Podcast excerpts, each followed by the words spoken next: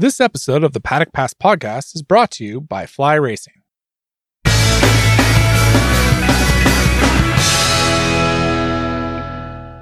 Hello and welcome to the Paddock Pass podcast presented by Fly Racing. Today's show is being recorded just as the news filters in about Fausto Gresini's passing from COVID 19. And we want to take a moment just to remember Fausto as well. Obviously, a big part of the MotoGP family with success as a rider and also a team manager. He was a two time world champion in the 125 class. As a team manager, he won three world championships as well as a Moto E World Cup. And uh, we just want to take a moment for each of us just to have a small memory David, um, starting with you. Um, obviously, David, uh, first of all, you were in Valencia in 2011. It was just after Marco Simoncelli had died, and uh, we saw a lap of honour for Marco. And then pretty soon after that, we also saw the Gresini team win with Michele Pirro. It was pretty powerful for everyone that was in the paddock at that stage. Yeah, exactly. Especially as this was, um, I mean, it was the second time that we'd uh, that that the Gresini team had suffered tragedy. Obviously, he lost Daijiro Kato in 2003 at Suzuka, and then to lose Marco Simoncelli as well at uh, at, at Sepang uh, previously. Um, as the, the Paolo Simoncelli, Marco's father, asked for casino, which means you know noise and and, and a riot. So there was like a riot of um, uh, uh, of noise to, to to celebrate his his death, and that for me, I, I, thought that was a really, really fitting, uh, fitting tribute. And you sort of feel a little bit uh, sorry for the Gresini family that they're not going to be able to celebrate their own father's death in the same uh, in the same way. I mean, I recently lost my father, and it was uh, it was it's a very strange strange time to actually lose um, uh, lose a loved one. So it's uh, it's very difficult. But for me, I mean, one of my favourite memories of um, of Fausto Gresini is is that uh, is the racing. I mean, obviously coming from the Netherlands or living in the Netherlands is uh, seeing um, uh, uh Fausto Gresini help. Uh, Loris Capirossi steal the uh, the one two five world championship from Hans Spaan um, when they all those Italians on one to, on their one two fives ganged up on Spaan to slow him up so that Capirossi would win the title. Which is um, there's sort of there's footage of that on on YouTube, and I would encourage everyone to go seek that out. Yeah, and obviously, Neil Morrison, we always come to you whenever we're looking for a historical perspective on where riders stack up. Dave tees it up nicely there for you as well, because when you look at Fausto's career as a rider, obviously, we've come into the paddock and seen him as a team manager, but he was double world champion. Yeah, he was a really, really handy 125 rider back in the day. Um, double world champion, as you mentioned at the start of the show, um, and came up against, you know, some of the um, most exciting, fastest young talents around back in the uh, the late eighties. I mean, um, he was teammates and uh, competitors with the likes of Luca Cadalora, who obviously went on to become a 500cc Grand Prix race winner. Um, teammates with Loris Capirossi as well in Capirossi's uh, championship winning years in 125 category in 1990 and 1991. Uh, Capirossi obviously went on to do great things in MotoGP, um, and you know Fausto had two championships, um, both with uh, Italian manufacturer Garelli um, two impressive, uh, two impressive seasons in 1985 and 87, and the second of which, I mean, he came agonizingly close to a clean sweep of the championship. He won every single race, bar the final one, and he crashed out in the final race. Uh, what was the Portuguese Grand Prix then in uh, Jarama, I think it was. Um, but he was, yeah, basically run one race away from complete glory. Um, I think it would have been something like 10 race wins out of 10, which would have been almost unprecedented for the 125 class. So, uh, yeah, he was uh, he was a really fast rider back in the day, and um, you know, obviously, I wasn't really around um, uh, in the paddock at that time, but um, just reading some of the uh, some of the reaction to Fausto's passing this morning, um, you know, our colleague Matt Oxley was commenting he would have been in the paddock at that time and said that um, he always noted that Fausto um, reacted to someone like Capirossi coming in, younger Italian, coming into his team, and he reacted, you know, with good grace. And um, as David mentioned in that 1990 season, um, you know, some riders would possibly um, be affronted by a new younger talent from the same country coming into their team and, and, and racing against them and possibly win the championship. But I think it was a testament to Fausto that he actually was on Capirossi's side and, and wanted him to win, was willing him to win, went as far as messing Hans Spaan's racing Australia up to help him win. So um, yeah, I think that was a measure of the man and a measure of his uh, riding capabilities as well. You know, the honours speak for themselves. Yeah, and uh, Neil, obviously you mentioned the successes there, particularly that season where he won almost every race. We didn't really see dominance like that at that stage, but we did see it in the 250 class when Gresini had Daijiro Kato on the bike. And obviously, Adam Wheeler, for you, you were a young, fresh faced, idealistic journalist at that stage. Obviously, you're a very cynical man now. You've still kept the fresh faced looks, though, obviously. But uh, when you came into the paddock at that stage, that was when Gresini stepped up from the 250 class into the 500s well, the MotoGP class on a 500, and then obviously Kato with the V5 as well. So that was really whenever the team made that transition, and they've been firmly established in the Premier class ever since. Yeah, that's right, Steve. I think it's um, important to remember. It's easy to forget, actually, you know, in, in the five years that Gresini had been running the Aprilia effort, you know, how much of an impact he had and his team had uh, at the time, you know, coming right at the end of tobacco sponsorship and then transitioning quite well into that large title sponsor of Telefonica Movistar. I mean, uh, the team had very much like a burgeoning star in the form of Kato, of course, you know, getting a couple of podium results uh, in his first season and, and looking very much like, uh, you know, maybe the best Japanese rider would see, you know, in the modern era. Um, but then, you know, he had a succession of other other riders. I mean, you know, from Marco Melandri, Toni Elias, Sete Gibernau.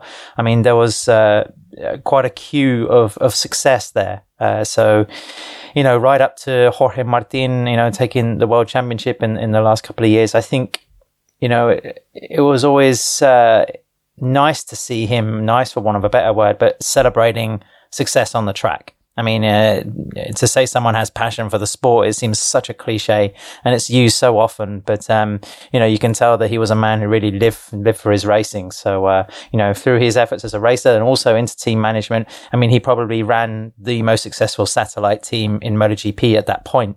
Um, you know, it's, uh, it was, it's been a hell of a career, I think, in, in, in the paddock and the sport overall. Yeah, I actually uh, not so long ago wrote, uh, wrote a thing about uh, the success of satellite teams, and uh, going back, I looked at all of the uh, satellite uh, teams in the MotoGP era, and it was really quite interesting going back and seeing exactly how much success uh, Gresini had during uh, uh, during that period, uh, just how important that actually that that, that team was. Um, but it's also, I mean, one of the most interesting things about uh, Gresini is, is, I mean, that he truly came from another era in the fact that you know he only ever raced in one two fives. He never moved up to two fifties. This was a period when you had riders. Uh, it was just after Angel Nieto, really, um, where you had the specialists. People would specialize in a particular class. You know, there was the one two five specialists, and Nieto obviously, you know, uh, raced in the 50s and 80s and, and, and various other classes. Um, you had people who would stick in 250s um, uh, and not try and go straight through to, to, to 500. So it was, um, uh, it, it was an interesting era. And just to add to what you said there, Dave, about uh, Fausto's team in MotoGP, I mean, I think uh, his riders uh, finished second in the MotoGP Championship from 2003 through to 2005, with uh, Gibernau twice, Melandri once, and I think in 2006 Melandri was fighting for the championship again um, for most of that season.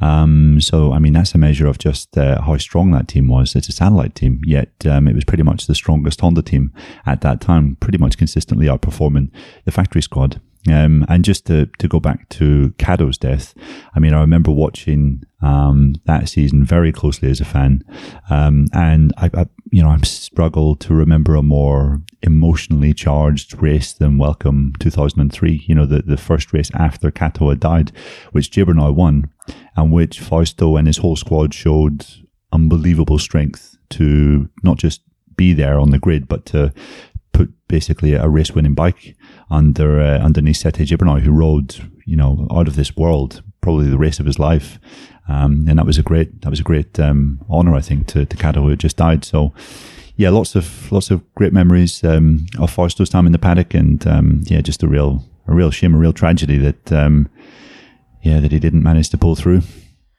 And I think you know just before we move on quickly, I think you know, for some people, it's hard to understand why MotoGP is existing in this kind of bubble of restrictions and and um, you know, uh, obviously closed circuits, limited fans. I mean, it, you know, COVID nineteen you can see barely touches some people and it utterly wrecks the families of others. So it's, uh, I mean, it almost goes without saying, but uh, you can have a ride. I think Quartararo caught it during the winter and, you know, he said he had a couple of low weeks, but then got straight back to training. So, you know, yeah, MotoGP isn't quite, you know, what everybody ex- knows of it or you know, has experience of it. But um, until you know we get sort of in a better state or the world gets in a slightly better state, then you know you just have to be careful. So that, on that note, I guess we could probably talk about something else. Uh, I was just going to say because I just pulled up my spreadsheet. I'm sorry to um, uh, take away from your excellent point because uh, yeah, I mean you, Fausto Gresini demonstrates why we have all of these restrictions in place. We don't want uh, we don't want to happen to anyone else. Uh, but um, so for the period between 2003 and 2020, um, uh, Gresini Honda team scored 55 podiums and 14 wins, um, which was you know simply the, the, the best satellite the best performance of any satellite team uh, throughout the MotoGP era, which is just an incredible uh, result. I mean, the the, the second uh, or behind them are the Pons Honda team and the uh, Tech Three Yamaha team. Um, so yeah, it's it, it, it's really quite um, it, it's an incredible legacy that he leaves behind. Yeah, crack team, and we saw that with, as I said earlier, three world titles, over fifty Grand Prix wins, and also success in the Moto E class. So Fest obviously has left a great legacy as both a rider and a team manager. And Neil, you mentioned it earlier on about his time as basically being the leading Honda team. But uh, obviously, the big news this week in MotoGP was that we did have the unveiling of the 2021 Honda team, the Repsol Honda team, Marc Marquez, Pol Espargaro, and uh, a lot of news coming from that launch.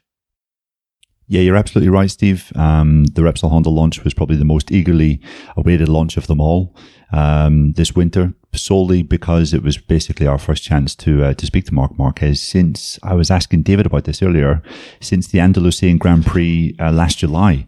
Um, because while Marc has made himself available for a couple of TV interviews and one or two interviews that his team later released, um, I, I asked, I asked about that, and as far as I know uh, and could find out, um, the only interview he did was with Dazn, uh, Dazon, or the you know the the, the Spanish TV broadcaster, um, which obviously has a very very close links to Dorna, so there must have been some pressure through there as well. But I don't think he did any magazine interviews. He didn't do any website interviews. Um, I don't even think he did any other TV, uh, any at the end of the TV interviews. So there was an absolute radio silence around him, which I found uh, mistaken and strange. Yes, it was quite strange, and therefore the uh, the launch was our first chance to basically not just see Marquez and see physically how he appears and how he looks, but uh, to hear his thoughts. Um, and um, yeah, as David said, the fact that there had been basically a, a shutter pulled down from Camp Marquez over the over the winter months uh, meant that we were all left to, to speculate what was actually going on. And I think even certain members of the Repsol Honda team were were not really aware of uh, what was going on with Marc. It was all kept very secretive, but he did uh, provide us with uh, quite a lot of, of very interesting information. Yeah, and uh, David, one of the big things that we heard from Marc was that he did say that the original aim was to be back in time for the Qatar test. That's now already changed because he's going to have medical checks that week. Now the aim is to be ready for the Qatar Grand Prix. If he's not ready for Qatar, he'll be ready for Qatar 2. If he's not ready for Qatar 2, he'll be ready for Portimao. So it really is a case of still being that moving goalpost. Yeah, but I think that's more a change in um, Marquez's sensibility. So it's just it's um, one of the more interesting things he said was like you know before uh, if you can ride or if there's not you know even the, the, the, the tiniest chance that you can ride, you're going to try and ride. Um, and he, one of the things that he learned was that he had to be patient, that they were, you know, to, to, to look at the bigger, bigger picture. I think he had a fantastic Spanish quote, which was, um, uh, the, there are lots of races, but you only have one body. Um, and so he was going to give him time to heal and he's listening to doctors. He's not going to, uh, he's not asking, um, uh, m- make sure I can get on the grid. Uh, uh, you know, I can get on a bike as soon as possible. He's asking when is it going to be safe for me to get back on a bike again, which is uh, you know, a different attitude. So he's taking it step by step because I think, I mean, it was I called it. Uh, I wrote about it uh, a couple of days ago and called it a lost, you know, a, a lost year. It was genuinely a a lost year for Marc. Yeah, and uh, Adam, one of the things that he did talk about was the strain that he felt mentally as a result of the injuries as well. This is the first time, obviously, Marc's had injuries in the past. He's used to carrying knocks, but this is the first time where he had that real spell on the sidelines, had to look at other people ride his bike, had to just look at races that he wasn't in. And he did talk a little bit about how tough that was for him as well. Yeah, you do. I mean, while the debrief that he gave to the press was quite revealing. Um, I mean, he was coy on certain subjects, like we've said, um, with the exact nature of his physical condition, even though I think he said he had struggled to lift even like a three kilo weight um, with the arm. Uh, there were other hints of how much of a struggle it's been, but then it's been the third winter in a row where he's having to do some sort of rehab. And I do wonder how much that's kind of invigorated his, his desire or spirit for racing. But as he also pointed out in his discourse, he still has, I think, three more years left on his contract after 2021. So, you know, he's not going anywhere soon. Um, and I think, you know, for, for a competitive animal like Marc, it's just going to, uh, fuel a bit of the fire really to get going again. Um, I did. Sorry, sorry, Steve. I did find it kind of interesting. You know, some some journalist asked him about, uh, you know, the the blame game. Um, you know, I think uh, David, you actually put the question to him whether he felt like, uh, you know, there was anybody to blame. But then in, in, in Spanish, he, he kind of talked a bit more about it and said that, you know, Dr. Mir, who performed the original operation after his broken arm in Jerez, won. Um, was the Andalus Grand Prix or the Grand Prix of Spain or, or yeah, I can't remember the, the name. Yeah, yeah, it was the Spain yeah, I mean, so he performed the original operation, and, and since um, in a lot of the speculation and rumor about why his arm wasn't fixed very well, I mean, Marc pretty much dismissed that straight away and said, Dr. Mir is still my doctor. Um, and it's somebody that he has a lot of trust with still. Um, he chose to get the operation done with somebody else, but um, he was very kind of complimentary about Mir while explaining that you know maybe Dave you can remember better the answer he gave you but the blame game uh, was he wasn't keen to throw any daggers put it that way. No I mean he basically said um, uh, you know we win as lean uh, we win as a team we lose as a team. And so you know you, you can't blame anything. In fact uh, we can actually hear what Marc had to say uh, himself. No, in the end, it's a decision of everybody. I mean, when we won a title, we always speak about the team, about the people around me, and uh, and when we did a mistake, we we must to speak about everything. Of course, uh, the last decision uh, is mine, uh, but then uh, when me, Honda, and uh, and my team receive a a good feeling from the the doctors, then of course. Um, you try because uh, you know the riders and you know how are the riders and uh, if uh, if if they say you can try you will try. And and I feel that I was able to try but uh, what I feel was not the what my body need uh, and and this is the the main the main thing. But uh, in that in that point um, I don't want to push the doctor or I mean, we take many, many decisions uh, and we take many, many risks on the past already with another injuries. And uh, and sometimes is uh, when it's going a good way, uh, they did a miracle and uh, and it was something that was not human.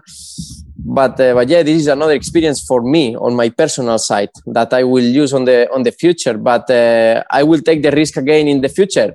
I don't know if it's in the same way or not. Inside of a injury uh, then of course on the track I would take the, the same risk. But uh, but yeah, we did a mistake to to write in uh, in Jerez. But the problem is that if I if we don't write in Jerez and we write in Brno, was the same mistake. I mean, uh, because still the bone was not uh, any consolidation in two weeks. So, uh, so yeah, in the end, uh, who did the mistake? Every everybody together. I mean, uh, of course, uh, on the professional and personal side, I learned uh, many things. And uh, just to take on from what Marc was saying, we've got a question from one of our patrons, and uh, Donald's asking us whether or not we've seen the last of Marc. And uh, he, he obviously says that he'd be very disappointed not to see Marc fulfill his potential in MotoGP. Personally, I think it's it's a bit of a stretch to say an eight time world champion with you know 90 Grand Prix wins hasn't fulfilled his potential, Donald. But uh, in light of the first question, I want to ask all of you what you think about have we seen the best of Marc and will he be able to come back? David, I'll start with you. I um honestly, I thought before the launch, I thought he wasn't going to come back, or not perhaps not to the same level. After the launch, I think this feels like the same learning moment that he had in 2015 when he lost that championship by trying to win everything from the fir- from from the start of the season. Um, and what he learned there was to be a bit patient. And I think this experience has been exactly the same. You know, like uh, like he said, you know, you've only got one body. There's lots of races, but you've only got one body. Uh, and he said, you know, I'm, I'm going to come back uh, when the doctors say that I'm uh, uh, fit to start training again, I'll start training again. When the doctors say um, uh, I can start uh, riding a MotoGP bike again, I'll, I'll ride a MotoGP bike again. In fact, he said, um, even if the doctors told me tomorrow I can ride a MotoGP bike, I wouldn't because I'm not strong enough, um, because I'm not in the right condition to do it, the, the right physical condition. So I think that to me I found uh, very, very interesting. I think he has gained a sense of perspective. Um, and again, he's learned like I mean, I remember the year against Dovizioso where he either finished first or second. This was more of, of, perspective of understanding that you don't win a championship uh, in the first race in the same way that you don't win a race in the first corner. You win a championship over the course of a season, and you win uh, multiple championships, you know, through through the course of, of various seasons. So I think uh, I think this is going to give him a little bit more maturity. So yeah, I mean, uh, he's maybe not this year, but next year, I think he becomes the most important. Um, uh, I, I, think he becomes, you know, he becomes the favorite again. He becomes the, uh, um, uh, he becomes the main, the main contender. Adam, what about you? It's um, a curious state of affairs, Steve, because I think if he comes back, uh, he's got the double header at Qatar to uh, to cope with. You know, he hasn't been back on the bike for what eight nine months. Uh, he's got to get a hand on the Honda. Uh, the fitness is not going to be anywhere near he would want it to be. Um, then he's got two weeks until going to Portimao, which is a circuit he's never raced at for round two, round three, I should say. Um, but if he somehow makes it back for Qatar one, then he's got a full month to work on his physical condition until he gets to the scene of the crime of last year in Jerez for round four. So theoretically, uh, he could turn up, try and score any kind of points that he could before becoming to Jerez, and you'd think he would have some sort of orientation or some sort of semblance of strength to, to really show what he can do again. Um, as in terms of whether he's a spent force, absolutely not. Um, but you know, if he crashes on the shoulder again, and knowing Marc, he will crash because that's a certain degree of what he does, isn't it? I mean, if Andrea Dovizioso crashes, it's something that's highly unusual, whereas Marc, when he's finding that limit, um, is something we see quite frequently. So that's going to obviously bear something on his mind, and it could change the way he approaches Grand Prix weekends. Um, will he be the same sort of rider if he's trying not to push those limits? That's what we all want to see. But, you know, uh, for a guy of his talent, you know, he's going to be back winning races very soon. And uh, Neil, David was mentioning the patience. Has Marc just spent all of this time watching The Wire to learn from Lester? uh, he may well have done, yes. Um, although I wouldn't say that he is that patient. Certainly not as patient as uh, who you were referring to, Steve, in The Wire. Um, I think, um, yeah, I think it was really interesting listening to what you had to say. Um, it was well reasoned and well thought through. Um, but essentially, what Marc said is that he's missing the Qatar test because he has a, a checkup, a doctor's checkup in the middle of March. And if that goes well, basically the doctors will tell him that they are pretty happy with the bone consolidating properly. And you kind of think that once he gets the okay with that, say that checkup does go well in March, then he can really get back into some form of intense physical rehabilitation, you know, building the shoulder muscles up again, the, the arm muscles, because it was quite, quite telling how, um, you know, one shoulder looked very, very thin and kind of frail compared to the other, um, when we spoke to him on Monday. Um, so yeah, kind of buy into what Adam was saying there yeah, Qatar might be a write off, maybe Portimao as well. But even if Marc comes back at Jerez or comes back for the following race, I think at Le Mans, I mean, that's what, five races in? I don't see anyone on the current grid um, putting together a string of five race wins from the first five races or four race wins from the first five races. I, I, I, kind of foresee the championship being similar to last year in terms of, you know, one week one guy strong, another week another guy strong. Maybe Mir's picking up fourth places and third places here and there. So, you know, I think when Marc does come back and he is basically, you know, fighting fit again or, or basically in some way competitive to race these guys, I don't think the championship will be completely written off. I think, you know, there maybe be a 60 point deficit or a 70 point deficit, you know, something that's still achievable with the championship being as long as it is this year. So, um, yeah, I think we'll definitely see him back winning races again this year. The championship, I'm not sure about, but I think he's definitely going to be a name that the others have to look out for. Um, d- d- my question to you guys is uh, 2021, do we think he can be 2021 champion? No, I, I mean, even if he turns up and rolls and gets points, you know, uh, I mean, like we say, that's the fantastic thing. Like Neil said, it's hard to see one rider being dominant and stretching away and building a lead in the points. But um, that also reveals the fact that Marc's got quite a bit of work to do. Uh, he's not simply going to roll in, be 70, 80% and be able to streak away with races. Um, I think he's going to find, you know, maybe a couple of feisty new competitors to go up against. Adam, can you can you stop saying Marc Rowland because we don't need to see that again. We just need to see him getting on the bike. Uh, for for me, Dave, I, I said on the show a couple of weeks ago that I'll put my neck on the line and say he'll win it. That was only because none of the rest of you would. Marc's the only alien. He's the only one that can go out and do what Marc does. And we've seen him dominate seasons when it's been competitive in the class. I think every time he lines up on the grid when he's fully fit, everyone knows he's the man to beat obviously, like Adam said as well, it's a new era now. You've got new rivals, guys. They've got more confident. But for me, Marc still Marc still Marc until we see that he isn't. I think we can look back at uh, the first test of 2019 and maybe take one or two things from that. Uh, that was after Marc had or I think it was two months after Marc had pretty aggressive, serious surgery on his left shoulder, the one that kept dislocating towards the end of 2018. And I think he more or less um, was gradually trying to build his shoulder back up after the operation, which was in December 2018. So he had more or less two months of re- rehabilitation. He got back on the, the bike at Sepang. Day one, he was fastest. Admittedly, he only did 29 laps. Um, and then I think he struggled, you know, with pain and with fatigue on day two. But by the final day, he posted quite a number quite a decent number of laps. And then three weeks later, we went to Qatar and um, he was pretty much saying he was ready to fight for race wins. And then obviously he went on that insane run of just you know finishing first or second in every race bar one that year.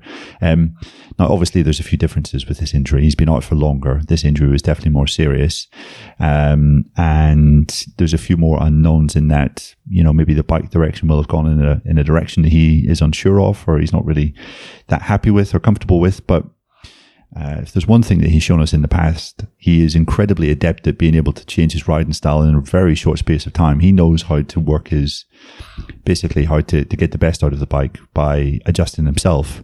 And I think, yeah, like even if you give him four or five races where he's physically quite a bit below par, I still don't think he's going to be finishing at the back of the grid. I still think, you know, maybe he'll be finishing in the points, maybe higher. Because Marc Marquez at, at 80, 85%, I still think is capable of that, to be honest. Yeah, I think the big difference here between uh, uh, 2021 and 2019 is in 2019 he had maybe two months where he couldn't train properly, but he was already starting to to, to, to do some um, exercise. He was able to actually build some strength in his in his arm and in his shoulder uh, even quite quickly, you know, after after I think three or four weeks. I think after th- I think it was something like three weeks where he couldn't move it at all, and then he could start doing it again. He hasn't actually been able to train his shoulder now since I don't know September, maybe, maybe a little bit earlier. Um, because he just hasn't had, you know, he hasn't had the bone strength. He hasn't had the strength in the bone uh, to be able to uh, actually do anything about it. And in fact, that was one of the things which he said he found most difficult was the fact that that period in sort of October, September, October, uh, when he could feel there was something wrong in his arm, um, but the doctors couldn't feel, uh, they couldn't find anything with it, and that turned out to be this this, this bone infection, um, which caused him all of the problems and uh, meant he had to have a third op. So I think he has, uh, I think he's lost a lot, lot more this time around than 2019. For me, I, I mean, uh, like I expected to be winning races by the end of um, uh, 2021, but I don't think he's going to win the championship this year. I don't think he's going to be racing until, I mean, you know, maybe Portimao, maybe Jerez. Um, and he's going to take a few, I think he's going to take a few races to get back to something approaching his old level. Um, and by then, I think it's going to be too late. But I do think that um, you know I'm, i would go out now and put money on him to win the 2022 championship. No worries. I'll be honest, Dave. I'm going to, to put money on on the 2021 championship because none of your predictions have ever come true, and that's a sure sign that Marc's going to win this championship. But I, I want to ask you all about the other side of the Repsol box as well, because obviously Pol's moved from KTM to the Repsol Honda team. Is there any rider on the grid that you think has more pressure and has been more affected by uh, COVID 19 and losing the winter test schedule? If there's a rider with more pressure, uh, for me, Maverick, as we said before, Maverick Vinales um, is the leader now, or the de facto leader of the factory Yamaha team. You know, I think he's got to step up and show that he's actually championship uh, material. But uh, coming back to Pol, Steve, I mean, um, you know, I really rate him. I think, uh, you know, he's an aggressive uh, rider, also a smart one that really knows how to build a kind of team ambience. Um, you know, we saw at KTM directly into Repsol Honda. Maybe that was a little bit of the issue that Jorge Lorenzo had.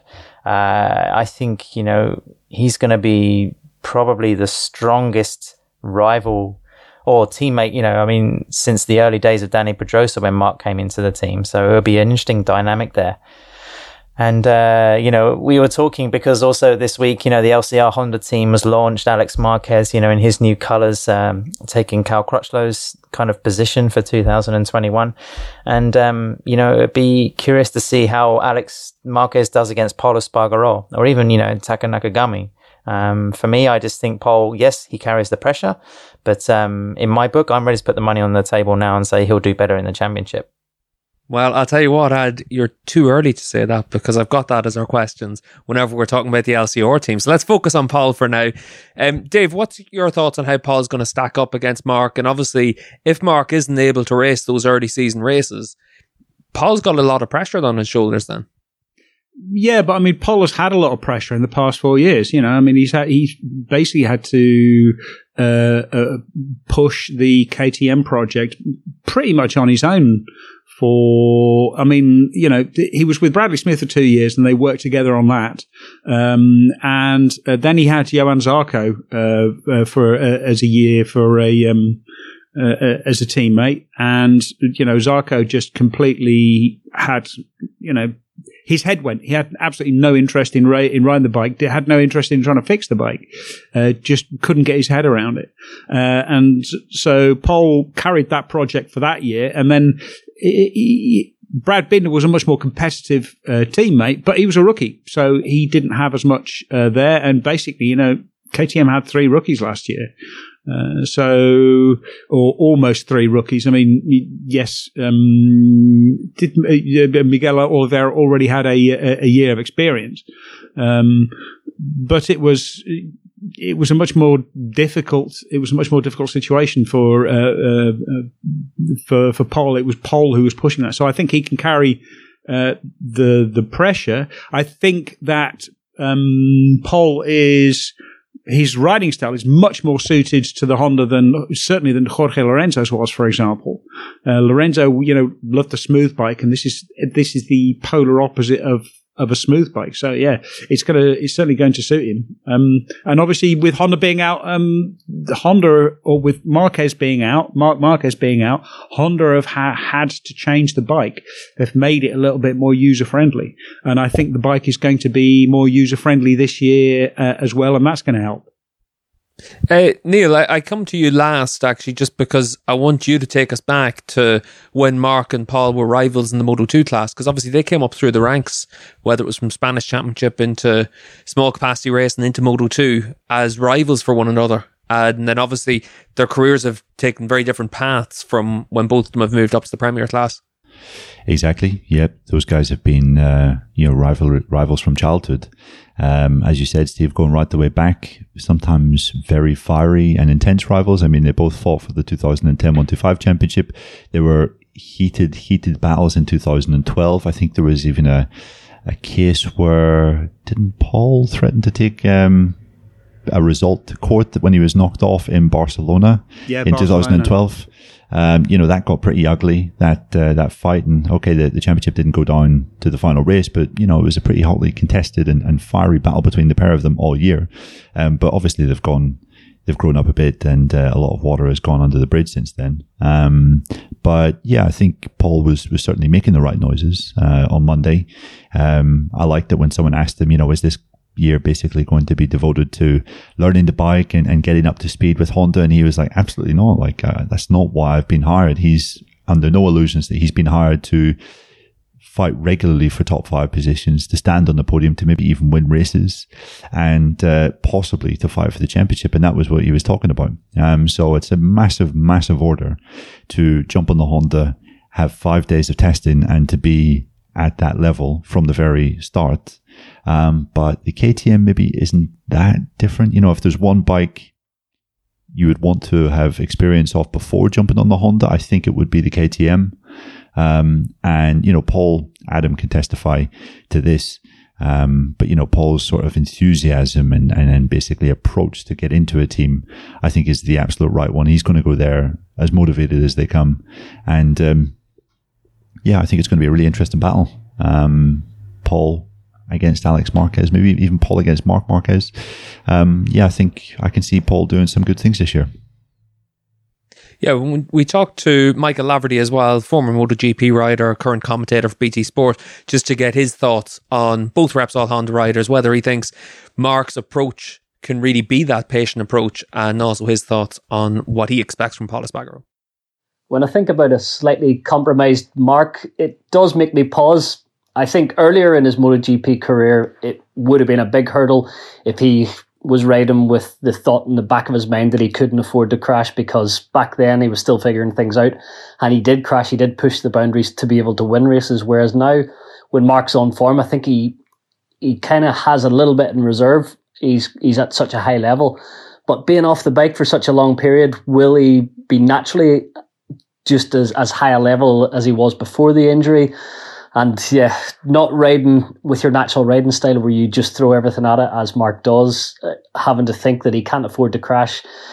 There is that extra worry and it will it will play on him. So yeah, I don't think Marc's going to come back immediately for sure at the level he was before the injury, but I've no doubt the skill the man has and, and his ability to find those limits and pull it back a little bit. I think if he can um, if he can he'll probably be still top five, top three, um, riding at eighty five percent with um, is to his normal level. But I still, yeah, I think there's quite a few question marks, and um, I'm looking forward to seeing him back on a bike. But I want to see the old Marc return, the one that pushes the front and and gets away with um, absolute heroics. But um, yeah, until we see him on a bike, it's going to be a difficult one to judge. As for the rest of the Honda boys, I think Pol Espargaro should be the favourite given his riding style on the KTM, everything stacks up to say that he should be really strong in that package. He should be winning races and um, and battling for, for podiums and being the top Honda rider throughout the season. But it is always tough whenever someone changes manufacturer. And Pol spent a long time in the KTM and before that the Yamaha, which never really suited his attack and riding style. If if you're being fair with Pol's level, I think he's probably been better of late on the KTM, and maybe the Honda will suit him more. But looking at how Alex was at the end of last season from Aragon um, in Valencia, he just looked so much better on the bike those those last few rounds, and uh, Taka was really strong. So I think you've got three potentially strong riders there if Marc isn't at his 100% rate from the round one. So um, yeah, I'm looking forward to seeing Pol making that transition in these early uh, tests in Qatar. It's one of those tough things. We always talk about how how difficult the Honda is to ride, so we're going to get a good reference now. Pol jumping on it as the third MotoGP bike he gets to ride from arguably the easiest, which didn't suit his style, to a tough one that he's developed to make it into a race winner, and now onto the Honda, which is a race winner, but it requires that uh, unique kind of riding style, that attacking style. So it's going to be exciting, and I can't wait to see it. Obviously, there was another Honda launch this week as well. We saw the launch the LCR Honda. You mentioned it briefly there, just in terms of where you see the pecking order between Alex Marquez and Pol. But I wanted to talk a little bit about Alex in general before we get into those kind of specifics. Is this a season where he's got a lot less pressure on his shoulders? Obviously, last year he came in, lost his ride before the season had even started. Huge amounts of media attention in terms of it was totally forgotten that this was a double world champion that was given a factory Honda seat. It wasn't as if, you know, it was Marc's brother that had never sat in a bike. You know, Alex had been in the paddock for a long time, firmly established his reputation, and then actually was a very impressive Moto2 world champion. Yeah, he's in the place that he should have been in in 2020. But the difference now is that, of course, not only does he have one more year of experience, but also I think he's earned that much more credit uh, both inside HRC, in the paddock, with the fans. You know, I think there's a, a genuine view that Alex Marquez is a rider that has a lot of potential and a lot to show. Whereas there were stages in Moto 2 where you thought, okay, he's a Moto 3 world champion, but really has he got it to, to cut the mustard, you know, going up through the classes? So, uh, yeah, very curious to see, you know, what he can do. Uh, as I mentioned earlier, I think Pol has more experience, um, certainly in, in forging a team and dealing with somebody of the of Marc Marquez's status. I mean, of course, Alex is his brother, but then he still has to, you know, exist in that shadow. Uh, but you know, uh, I'm going to throw my cynicism in here now. Um, but, you know, LCR Honda, fantastic, lovely team, very family orientated. Uh, I missed Taka Nakagami's unveiling because why they did it on a Saturday morning, I have no idea. It's not as if we don't work enough weekends as it is during the year, guys. And uh, I'm going to wag my finger as well at the world champion Suzuki for lining up their team launch on a Saturday. Um, why? Uh, but yeah, you know, it was, um, yeah, the LCR, yeah, yeah, LCR Honda. Um, very, very interesting. I mean, you know, we're very sad to see Cal Crutchlow dip out, uh, a character, uh, you know, a real headstrong racer, such a determined, uh, you know, athlete as well. But they've got a new era starting now after maybe seven years, I think, with Cal, or seven or eight years. Uh, so it's, um, uh, six. Yeah, six. Okay. Yeah, 2015. 2015 okay. was his first year because he was in Ducati for 2014, I think. Yeah, one year. One year, got out and then uh, yeah. went to LCR and actually did really well. I actually remember the first test when um, uh, speaking to Cal, sort of off the record, he sort of motioned me over. And uh, uh after the first test at Valencia, uh, and, and, sort of said, "This is the most difficult bike I've ever had to ride." and um, it, he basically said that every single, almost every debrief after that as well. You know, it, it never changed. And this, like, to me, honestly, this is one of the most interesting things that there's, so there's an engine freeze this year, um, which I think is going to be a big deal, uh, and is going to make it more interesting. Normally, what Honda does is try to find more horsepower. Um, they, you know, same with Ducati. Please, sir, can I have some more?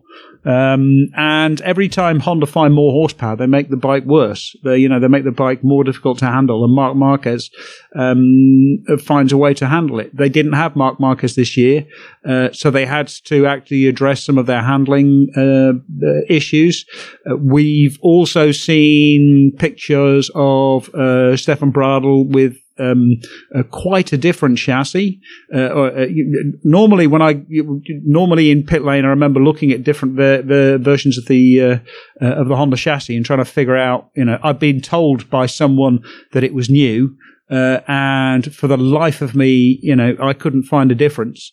Uh, but this one actually, you can actually see there are visible differences. They're playing around with the uh, with the stiffness, so that they really are uh, working on the handling of the bike. And I think that's that, that to me is going to be interesting. I think that's going to have a big um, uh, uh, going to have a big impact this year for all four bikes. It was also interesting that Taka is on a is on a 2021 bike on a full factory bike instead of being on last year's bike. And Nakagami said that that was for him that was a really important difference. So yeah, uh, that I think is going to be make a difference. Yeah, Dave, you mentioned the new parts or the new chassis for Honda. There's actually a really cool video on MotoGP.com with Simon Crafar talking about that. So definitely for all our listeners, make sure to check that out. At- I just want to say that's that's all well and good, Dave, but let's tackle the really important issue here.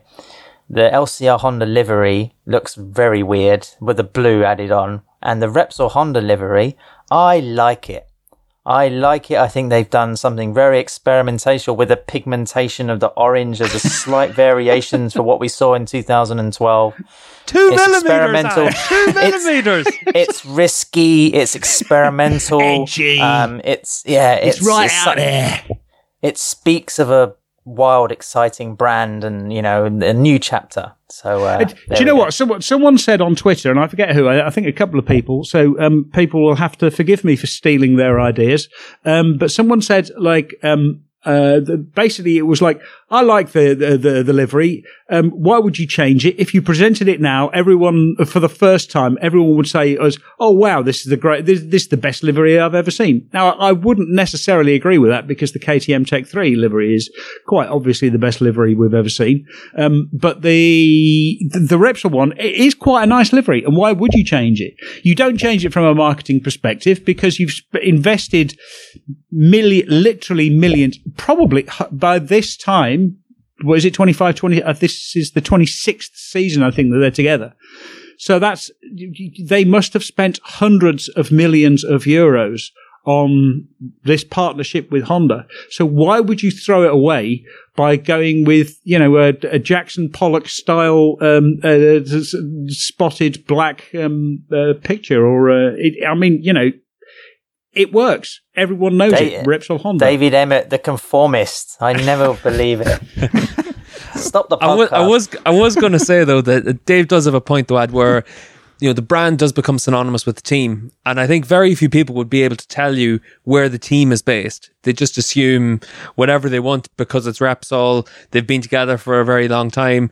You know, there's a lot of things where with other teams, whenever they change sponsors, you just accept that that's the way it is. Whereas this team, they do really stick together for that length of time and they do become synonymous with one another. But I would agree with you as well, Ad. I don't like the LCR livery. I don't like the blue. I think it looks just, it look, I, I'll wait and see what it looks like on track. But at the launch, I wasn't a fan of it. The blue on the leathers as well. But, you know, it's a tough crowd. Neil, what about you? Uh, we, we haven't heard your thoughts on the liveries Clearly before we move on He's to talk clearly about moved. Taka. Yeah, yeah. Um, I thought, yeah, it was it was all right. It was kind of average. I thought, you know, without the blue, it probably would have been nicer. Bit of uh, without the blue, it was more like uh, you know, nineties rep, uh, Castrol Honda color scheme, which I think was great. Um, but yeah, with the blue on Alex's leathers, it's just a bit of a mismatch. Um, and yeah, Taka's looks all right though. You know, nice red, black, gold. Yeah, gold on a motorcycle always looks good when done Yeah, tastefully. And Yeah, I, I mean, that to- is- that is tasteful.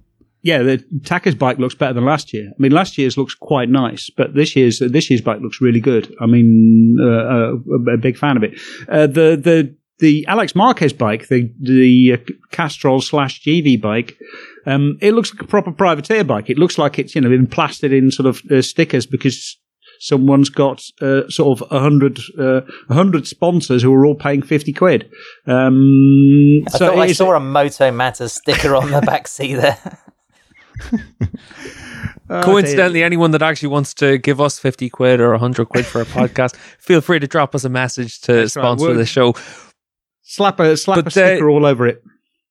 Any anywhere possible at all. Neil, I wanted to ask you a quick question about Nakagami as well. Obviously, we've talked a bit about Alex Marquez. We talked about the pressure that he faced last year. Maybe it's a bit different now this season. But Nakagami was one of the surprise stories of last year. But we did see that he really struggled at a couple of rounds whenever the pressure was on him. If you think back to Aragon, the crash almost seemed inevitable for him after taking that pole position. This year, he does need to really make that next step. He does, yeah. Um, I mean, the next step is, is clearly like a podium finish. Um, and now that he's got the latest bike, it's going to be a little bit more pressure on his shoulders. Um, there's not really going to be any excuses, but you know, Taka was, I think, the most improved rider on the grid last year. Um, before that Aragon race, I mean, if he had won the Aragon race that he crashed out of, he still would have been in the championship hunt, which is quite re- remarkable, really, for a guy that I hadn't even really pegged to finish in the top 10 in the championship uh, when the season started, maybe even in the top 12 in the championship when the season started. So it was, uh, it was still quite a remarkable campaign that he put together. Not always that spectacular, but just really consistent and very strong towards the end of races. That was uh, one of his big strengths. Um, so yeah, it's, uh, it's a good platform to, to work from. Um, and it will be interesting to just see how he does deal with that pressure because it hasn't always worked out so well for him in the past whenever the pressure's on. Um, but having Alex Marquez there in the same team, that's going to be a super competitive teammate for him to try and beat. And um, yeah, when the more you think about it, the more you think LCR have got actually a very, very capable rider lineup this year because I mean, I wouldn't be surprised if Alex Marquez was, was back in the podium soon to be honest. I, I just think, you know, for Taka, the clock is ticking. I mean, there's three full seasons now in MotoGP without a podium finish. I think only Aleix Espargaro has a longer uh, track record or kind of lack of track record, really, um, from the current riders on the grid. Um, you know, so questions will be asked. Of course, you know, is he there by virtue of the passport or not? So, you know, I think uh, after the promise he showed in 2020, then you know Taka really has to deliver, like you said, Neil. Um, you know, having the oh, sorry, Dave, with the 2021 HRC package, it's now time to deliver. Dave, I'm going to jump in. I know you've got something else you want to talk about, but Adam mentioned the Japanese passport and borrowed time or the clock's ticking. Is the clock really ticking though? Because who's the Japanese rider to take that seat right now? He's obviously got the likes of Ai Ogura coming through, but could you pick a Japanese rider to jump onto the onto a, a factory MotoGP bike right now, Ed? It shouldn't even just be a Japanese rider, Steve. I mean, I think there's plenty of riders in Moto 2 that would be champing at the bit, really. To I know it's essentially a team that has good sponsorship from you know from Asia, but uh, you know to have a full factory HRC bike, you know, I think Nakagami has to bring the results for that. Um, yeah, I mean Neil is the person to ask for of you know who's going to come up from because yeah I think like you look at Moto three and there's a bunch of uh, and there's a bunch of Japanese uh, and Asian riders you think yeah that's exciting but Moto two not quite sure yeah, Ogura. I mean, Ogura is going to be in Moto 2 this year. He's probably the one to, to keep an eye on. But um, yeah, Nagashima fell away badly last year and he doesn't even have a ride this year. So yeah, I think uh, you would have to put your hopes on Ogura, maybe Suzuki. Um, if he has a, a championship win in year Moto 3, you could see him in, uh, in Moto GP in a few years' time. But um, yeah, there's, there's, Japan is definitely well represented, but in terms of um, guys that can eventually make it to MotoGP, I'm not so sure. Um, yeah, I mean that, that's the role of the Asia Talent Cup. But I, I mean, uh, speaking to to Nakagami um, and listening to him, he was saying that his objective this year is to um, basically fight for the championship, like try to be on the podium every year, uh, uh, uh every race, uh, uh, try and get a, a, podium, try and get a victory. so he's changed, and the, his weakness, he was he acknowledged that his weakness was he was, you know, just too slow at the start of the race. Um, and he'd been doing sort of motocross and flat track to try to do that, to learn to, you know, attack from the very start.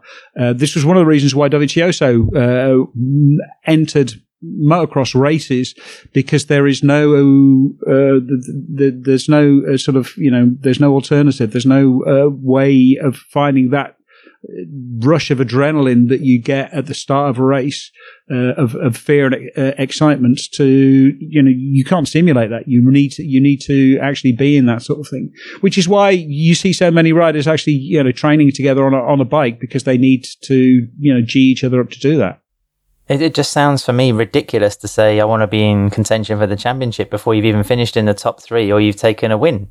Um, you know, I think momentum, confidence, all that comes from results.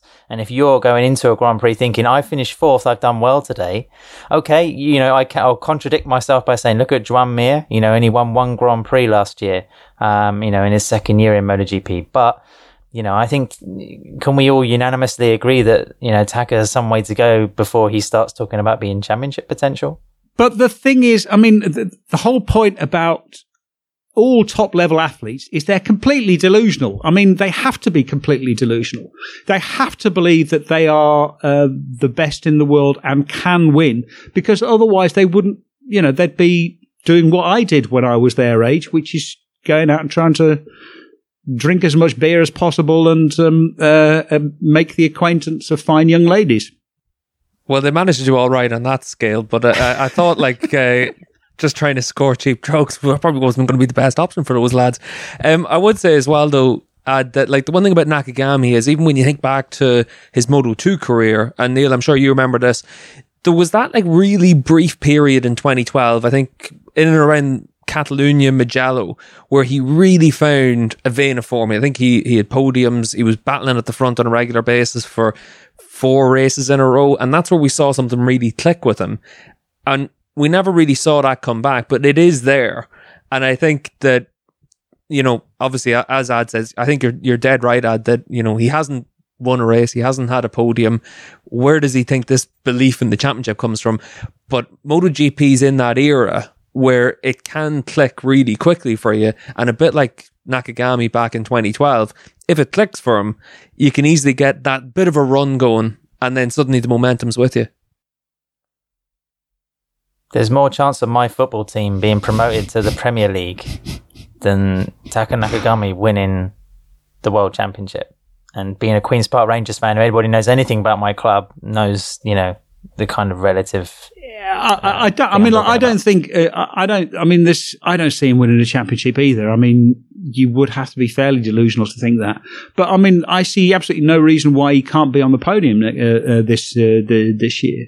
Um, I think winning a race is asking a bit too much. Just, just the competition. But the thing is, it, everything is so close. It literally is a question of tenths. And uh, so the, podium has been within reach, and Nakagami showed that he could do that, and he's got the the year of experience. I think uh, the pole position in either Aragon or Teruel, whichever one, uh, one of the races at Aragon. Yeah, the, the pole position there, crashing out of the lead there. Um, I think he learned a lot. Um, I think that made uh, an impression, and he was, you know, consistent. You saw him actually sort of progressing through the season, getting better and better.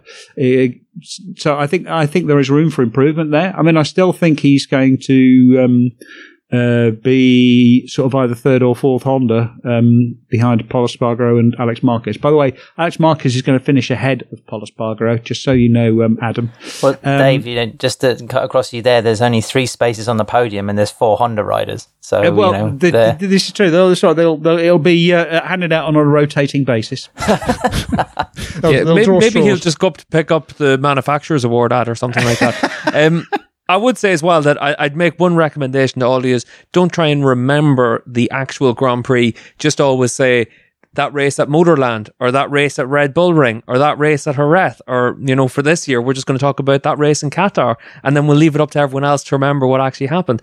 But, uh, Dave, you, you mentioned it there. I had already talked about it earlier on about you know who's going to finish ahead of each other in the championship. And uh, I'd, I'd, I'd like to say that I, I definitely don't think Nakagami's going to win the world championship. I think anyone that's going to bet on him to win a race is being optimistic.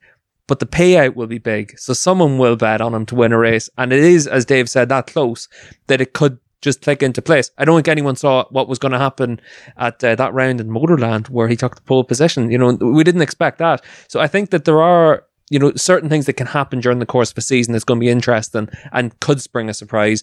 I think for me, I'd be surprised if Pol isn't the top non Marc Marquez Honda rider through the course of this season because he's more experienced than the other guys and he's better than them. You know, we've seen Pol over a prolonged period of time have really strong results. He's got that track record. We're still waiting to see what happens with Alex Marquez in a more typical season and in that second year as well. So I'm definitely going to take Pol in the bet to see who finishes ahead of each other in the championship. What about you, Neil? Uh, because you've taken Pol, does that mean I can't take Pol?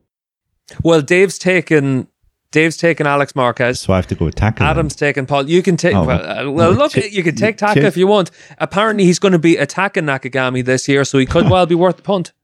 Well, you know what? I may as well just go all in and say Taka's going to win the championship if that's the case. You know, he's not just going to be top yeah, Honda. What about Stefan Bradl? You know, don't forget him as well. Oh yeah. What yeah. about Dovi? I'll go for Bradl. Yeah, Dovi, the, Dovi is not going to be. Um, uh, yeah, um, someone commented to me the other day. The only Honda that um, uh, uh, the only time that uh, Andre Dovizioso will get anywhere near a Honda is when his rental is a Civic. Uh, so yeah, there's um, there is no chance that um, uh, that Andre Dovizioso is going to ride for Honda. Steffi B, uh, our, our, beloved Stefan Bradl, is going to do replace Marc Marquez for as long as um, Marc Marquez is incapable of riding, and once he comes back, Bradl will go back to being a test rider. Um, Where do people get Civics, Dave, with a rental car? I always end up with a fucking city jet or whatever that little small hatchback's called. I just, uh, I mean, it's cars, mate. So uh, there's no point asking me. It's, uh, you know, the, the the boxy thing with too many wheels. Well, Dave, you mentioned earlier on that uh, MotoGP riders and elite sportsmen are all uh, hopelessly delusional about their prospects. I actually did have a running order for today's show where I kind of hoped that we'd be able to keep things on schedule. We're way past schedule, but we're going to take an ad break on the Paddock Pass podcast. And when we come back, we've got plenty of questions from our listeners.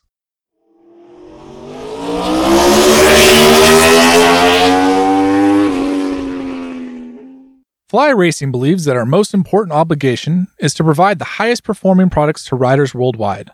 Offering both on and off road products for every price range, Fly Racing is committed to reshaping expectations. Fly Racing revolutionized the off road world with the Formula helmet, featuring Rheon technology.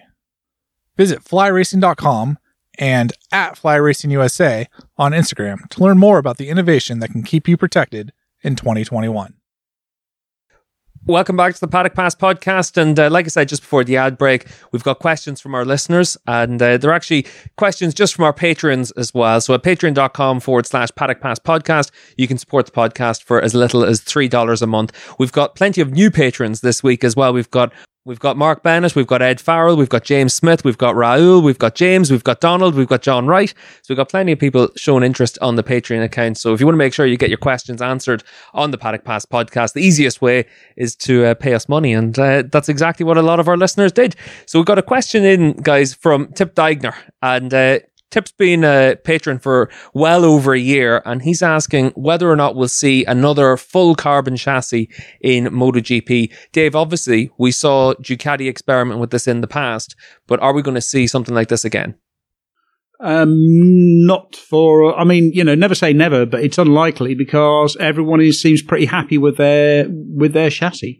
Um, it's only once a manufacturer feels that they're falling behind uh, that they need to look at uh, something else, or they they run out of they reach the limit with their um, with their current material.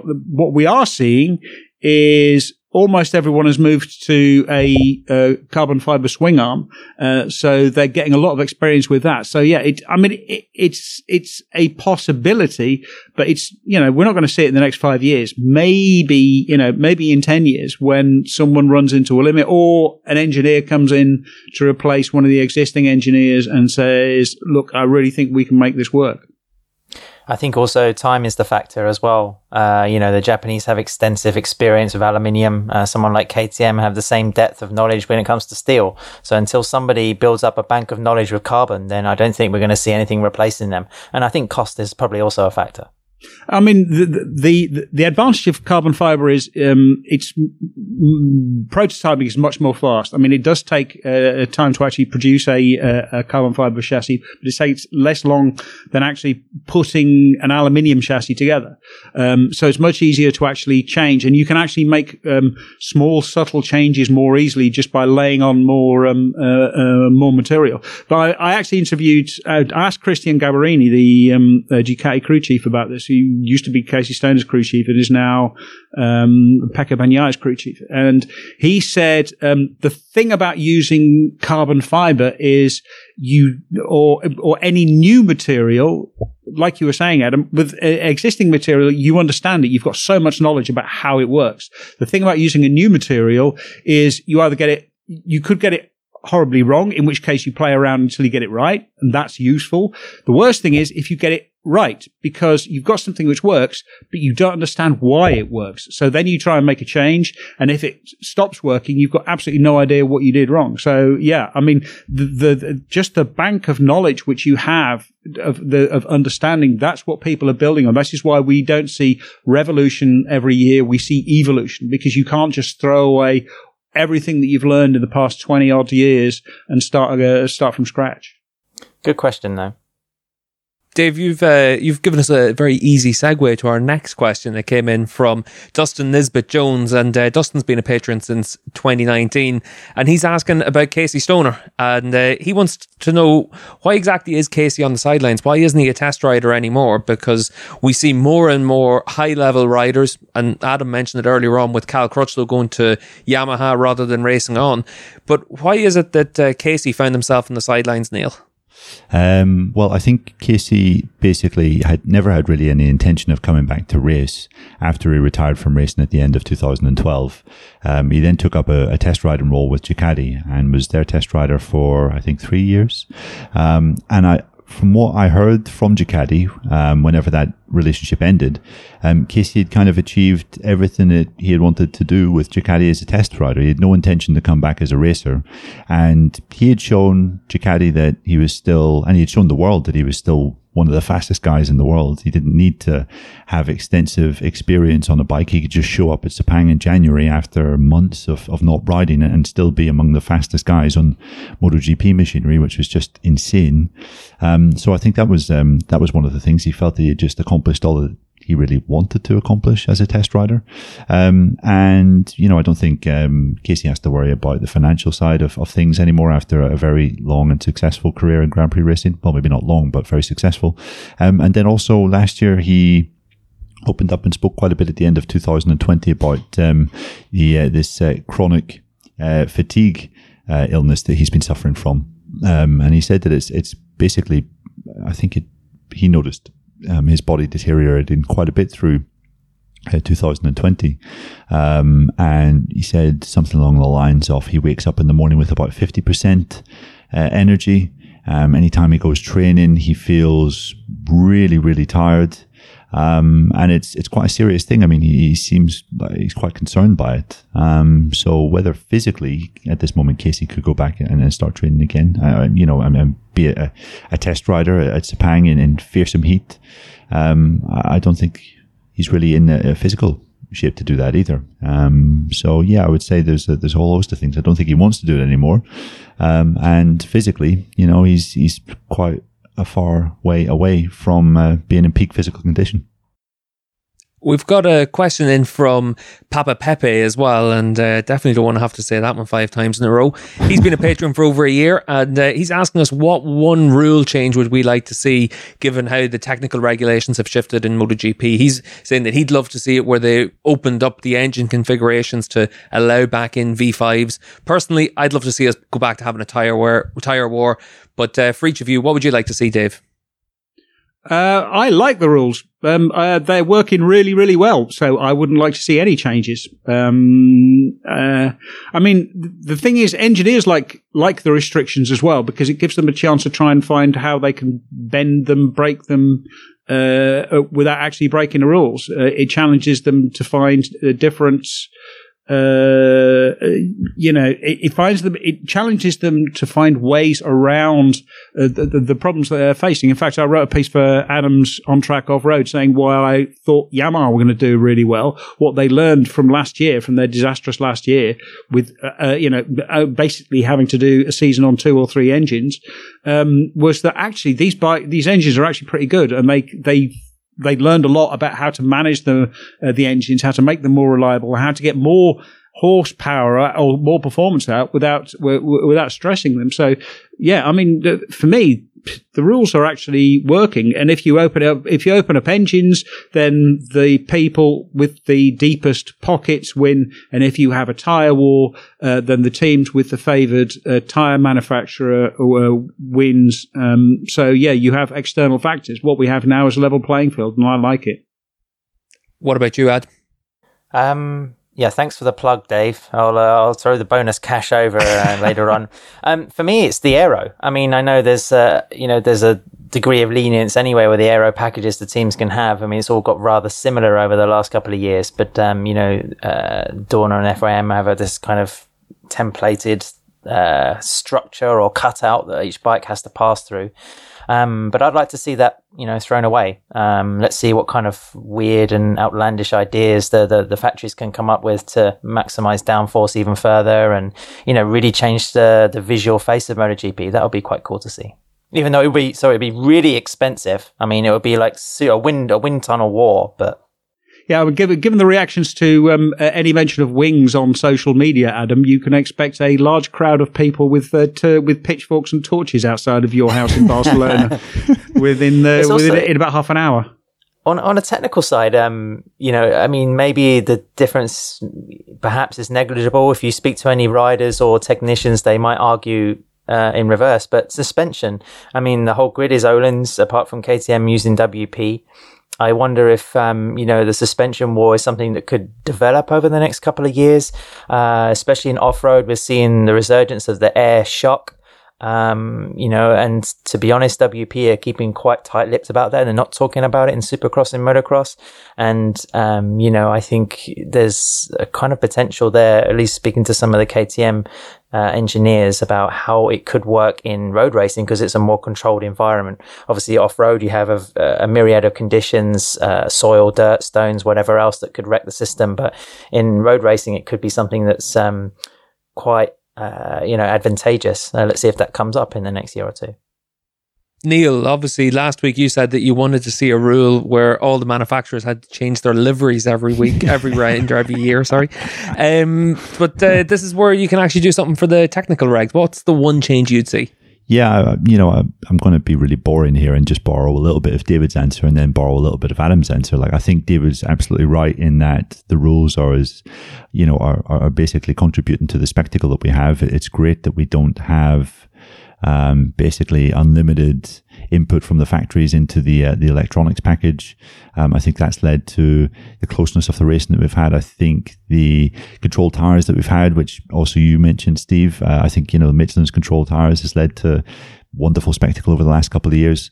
Um, but I also kind of agree with Adam. I wish that they would open up the aerodynamics rules just a little bit. Um, and rather than just being allowed to change the fairing and, and, sort of winglet package, yeah, just let it, just let them do whatever they want with it. Um, you know, it doesn't have to fit a kind of standard normal shape of a motorcycle. Um, yeah, just go wild with that design. Um, and maybe limit it to one or two updates through the year. But yeah, I want the bikes looking a bit more radical than they do now.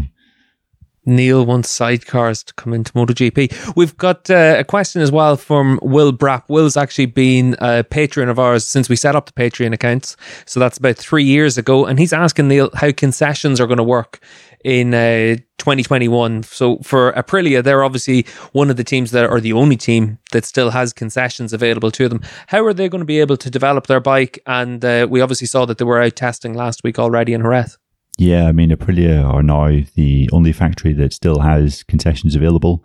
So they still have, I think, unlimited testing, um, and they are not restricted to um, the engine freeze uh, over this year. So they can basically work on their engine from 2020 and update that for 2021.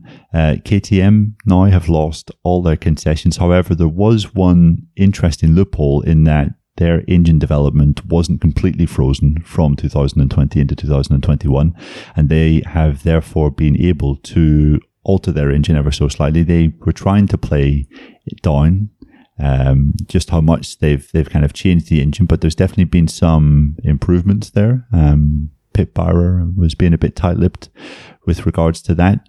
Um, so that's going to be interesting. But yeah, Aprilia are basically the only factory um, still with unlimited testing, still with um, a higher number of engines, I think, over a full season than the other manufacturers. And um, yeah, they're basically allowed to develop their engine. And KTM were allowed to develop their engine, but they're not allowed to do the other things anyway. So. And if um, uh, any manufacturer um, goes for a whole season without getting a podium, uh, then they would gain concessions. But um, right now, I mean, honestly, all five manufacturers, which uh, uh, uh the non-concessions manufacturers, Ducati, Suzuki, Yamaha, KTM, Honda, uh, you know, they're all going to get on a on a podium. There's there's no chance of them not getting a podium. So um, I don't think that's going to happen. Yeah, and obviously Aprilia still with plenty of work to do to catch themselves up. Um, that brings us to the end of this week's show. Obviously, we've uh, kind of shoehorned in the Q and A at the end of uh, today's show, but hopefully for our patrons, they've been able to get something useful from that. So for anyone that wants to become a patron, like I said, go to patreon.com forward slash paddock pass podcast. And for $3 a month, you can support the podcast. You can also drop us a message at paddock pass pod or you can message any of us directly or tweet any of us directly with your questions. Just before we leave, Adam, obviously you've got a new magazine out just basically around around the same time that the pod's going to drop. So uh, you'll be able to get a few days off now for uh, the next while. Uh, yeah, sort of, Steve. Um, yeah, I mean, as soon as we close this show, I'm going to be uh, getting uh, the uh, second issue of the year out. So, um, yeah, go and have a go and have a check out. Got two plugs in one show. I'm really feeling very uh, fortunate today. Cheers, guys. Now, with, with your back as a regular now, ads, we have to do our best for that. Um, Dave, obviously, you've been able to get something shoved up your nose as well lately.